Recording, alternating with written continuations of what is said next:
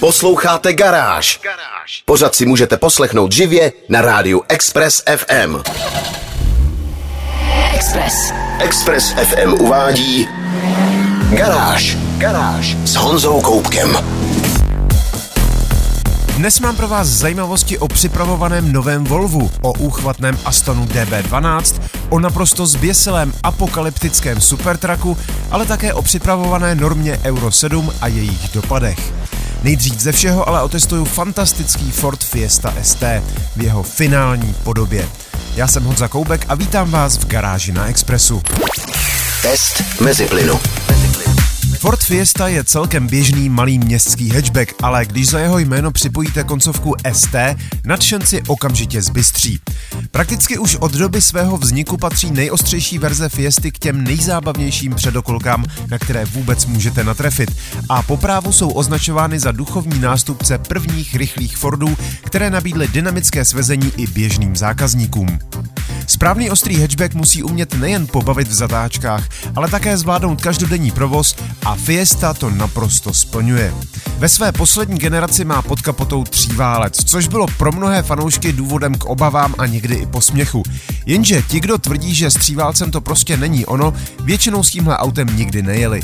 Jednotka o objemu 1,5 litru plněná turbodmychadlem totiž nejen dává pěkných 200 koní výkonu a 320 Nm točivého momentu už od 1600 otáček, ale především oplývá charakterem, který by jí mohli závidět i mnohé větší a víceválcové motory.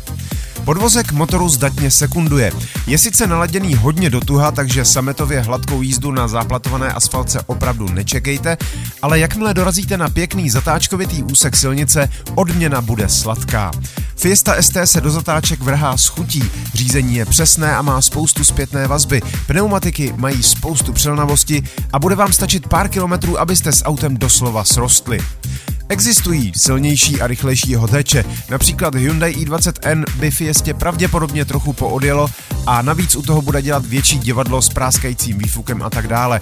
Ale mimořádné sledění podvozku, motoru a především všech důležitých ovládacích prvků je ve Fordu dotažené prakticky k dokonalosti. Úplně dokonalé ale není žádné auto, takže se na pár drobných chybek podíváme za malou chvíli. Test mezi plynu. Posloucháte Garáž na Expressu a já testuju famózní ostrý Ford Fiesta ST. Motor a podvozek už jsem chválil a nadšencům to možná bude naprosto stačit, ale jak jsme si už řekli, správný hot hatch má také fungovat jako každodenní auto. Fiesta je v rámci své třídy poměrně praktická. Po faceliftu zmizela z nabídky třídvéřová varianta a i ST už koupíte jenom jako praktičtější pětidvířko. Interiér ale na dnešní dobu vypadá už poněkud zastarale. Dominují mu černé plasty a tkaniny, systém infotainmentu má malou obrazovku se zastaralou grafikou a mobilní telefon k němu musíte připojovat kabelem. Sedačky jsou ale velmi pohodlné a zároveň při rychlejší jízdě poskytnou dostatečnou oporu. Výfukový systém je naladěný pěkně, přiřazení občas příjemně zabublá, ale nedočkáte se razantnějšího práskání. Na jednu stranu je to v pořádku, aspoň nebudete budit po ránu sousedy, zároveň si ale říkám, že třeba v nejostřejším sportovním jízdním režimu mohl Ford výfuky ještě trochu pootevřít.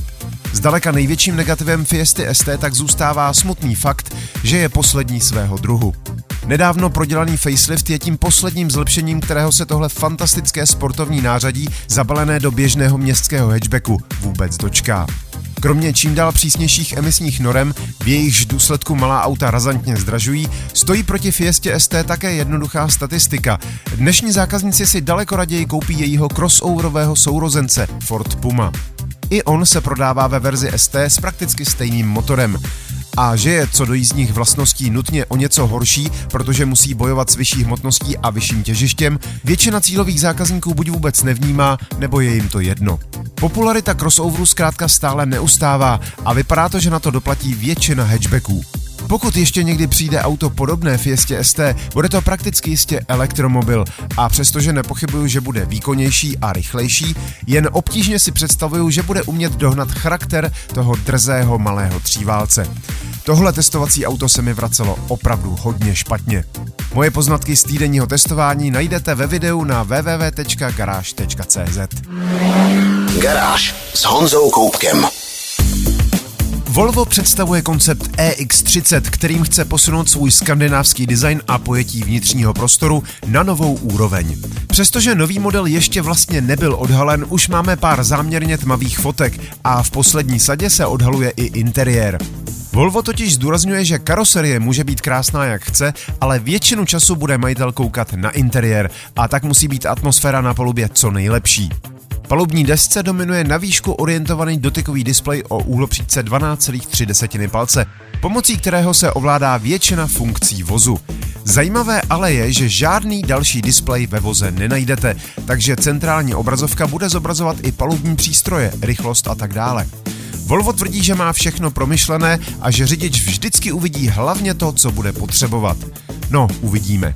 Dalšími inovacemi jsou například soundbar, široká soustava reproduktorů pod předním oknem, díky kterému už nemusí být reproduktory ve dveřích. Inovativní jsou i úložné prostory v palubní desce i středové konzole a další zajímavé vychytávky. EX30 se představí zhruba za týden a bude to plně elektrické auto. Ovšem Volvo na plnou elektrifikaci tak úplně nevěří. Je k ní prý třeba připočítat i snížení emisí při výrobě samotné a následně při celém životním cyklu elektromobilu. V EX30 bude například zhruba čtvrtina hliníku a 17% ocely recyklovaných. Také plasty budou ze 17% pocházet z recyklátu, stejně tak tkaniny v interiéru, dekorativní obložení dveří a tak dále. A to není všechno. Volvo EX30 je navrženo tak, aby na konci jeho životního cyklu bylo možné znovu použít až 95% materiálů, buď formou recyklace nebo energetického zpracování. Uhlíková stopa nového modelu by tak měla být o čtvrtinu nižší než třeba v případě Volvo XC40. Další informace o připravovaném modelu najdete hned v několika článcích na garáži.cz. Garážové novinky Na Express FM. Posloucháte Garáž na Expressu. Aston Martin představil další model své ikonické řady DB a přestože nese označení DB12, 12 válec už v něm nenajdete. Jenže i tak je to nejvýkonnější Aston tohoto ražení. Lidé z automobilky tvrdí, že tentokrát zašli ještě dál a nový model tak prý zakládá kategorii Super Grand Tourerů. Spojení luxusu, komfortu a rychlosti totiž nově přibírá výkon, za který by se nemuseli stydět supersporty. 4-litrový přeplňovaný osmiválec ze sdílen AMG má 680 koní a 800 Nm točivého momentu, takže mohutné luxusní kupé vystřelí na stovku za 3,6 sekundy a zrychluje až do 330 km za hodinu.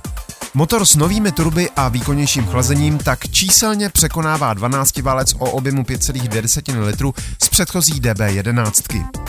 Podvozek má nové adaptivní tlumiče, tuší stabilizátory, mezi zadními poháněnými koly je elektronicky řízený samosvorný diferenciál a v 21-palcových kovaných rávcích se skrývají karbon-keramické brzdové kotouče o průměru 400 mm vpředu a 360 mm vzadu. Design karoserie je spíše evoluční, nekonají se žádné velké změny a každý na první pohled pozná, že před ním stojí právě Aston Martin. Ale to je dobře. Už předchozí model byl krásný a DB12 osvědčený recept jen dotahuje k dokonalosti. Větší změny se odehrály v interiéru, který je o něco jednodušší, ale zároveň působí luxusním dojmem a je velmi příjemně orientován na řidiče. Že si materiály můžete klidně vybrat zcela podle své chuti a i standardní výbava je na extrémně vysoké úrovni, asi není třeba dodávat. Základní cena Aston Martinu DB12 bude začínat kolem 5 až 5,5 milionu korun, ale zakázkově vybavené kusy z programu Q se mohou vyšplhat klidně na dvojnásobek i víc. Další info a fotky krásného nového Astonu najdete na www.garage.cz. Garáž. Dobrá zpráva přichází z mladoboleslavské Škodovky, i když to tak ze začátku možná nebude znít. Automobilka totiž už před časem avizovala, že pokud připravovaná emisní norma Euro 7 skutečně začne platit od poloviny roku 2025, bude muset ukončit výrobu modelů Fabia, Scala a Kamik, zavřít jednu z obřích výrobních hal a propustit na tři tisícovky zaměstnanců. Zavedení normy by totiž znamenalo prodražení malých modelů na startovní ceny kolem 450 tisíc, což by podle automobilky bylo pro jejich zákazníky neakceptovatelné. Místo zhruba milionu a 200 tisíc aut by tak Škodovka ročně vyrobila jen zhruba 800 až 900 tisíc kusů. Člen představenstva Martin Jan však v minulém týdnu potvrdil, že zástupci Evropské komise i členských států už evidentně pochopili, že termín zavedení normy byl zcela nerealistický a momentálně se prý jedná o délce odkladu, který může být dvou nebo dokonce až pětiletý. Proti normě v současné podobě se vyslovilo osm členských států, kromě nás také Slovensko, Polsko, Rumunsko, Maďarsko, Bulharsko, ale také Francie a Itálie. Dohromady to dává blokační menšinu, která dává naději na odklad, případně úpravu normy, což by Škodovce poskytlo dostatek času se na razantní změnu připravit a zmírnit tak její dopady na zákazníka. Se zdražením malých modelů je ale přesto potřeba počítat, a to v řádu jednotek tisíců eur podle jednotlivých modelů. Další informace najdete na webu garáž.cz. Garáž s Honzou Koupkem. Mnohé automobilky dnes sázejí na decentní design, jemné facelifty, konzervativní interiéry a čím dál víc krotké pohonné jednotky. A pak je tu společnost Apocalypse Manufacturing z amerického Fort Lauderdale na Floridě. Ti slova jako konzervativní, mírný a decentní nemají ve slovníku. Většinou staví pick-upy a za základ často slouží Dodge Ram 1500, což už samo o sobě není nikterak nudné auto. Jenže floričtí specialisté ho skutečně připraví i na apokalypsu. Jejich nejslavnějším výtvorem na základě ramu je Juggernaut 6x6, třínápravová zběsilost pro nejnáročnější americké zákazníky. No a teď přichází Apocalypse Supertruck, což je v podstatě Juggernaut bez jedné zadní nápravy. Sice už není šestikolový a dlouhý jak týden před dovolenou, ale jinak vypadá přesně tak, jak byste podle názvu očekávali. Matný, černý, s viditelnými níty, hranatý, zamřížovaný, opancéřovaný balistickým nylonem, polymery, ocelí a neprůstřelnými skly, nazdvihaný a opatřený masivními terénními pneumatikami. Prostě auto, se kterým byste vyrazili klidně i do zombie apokalypsy, kdyby na to přišlo.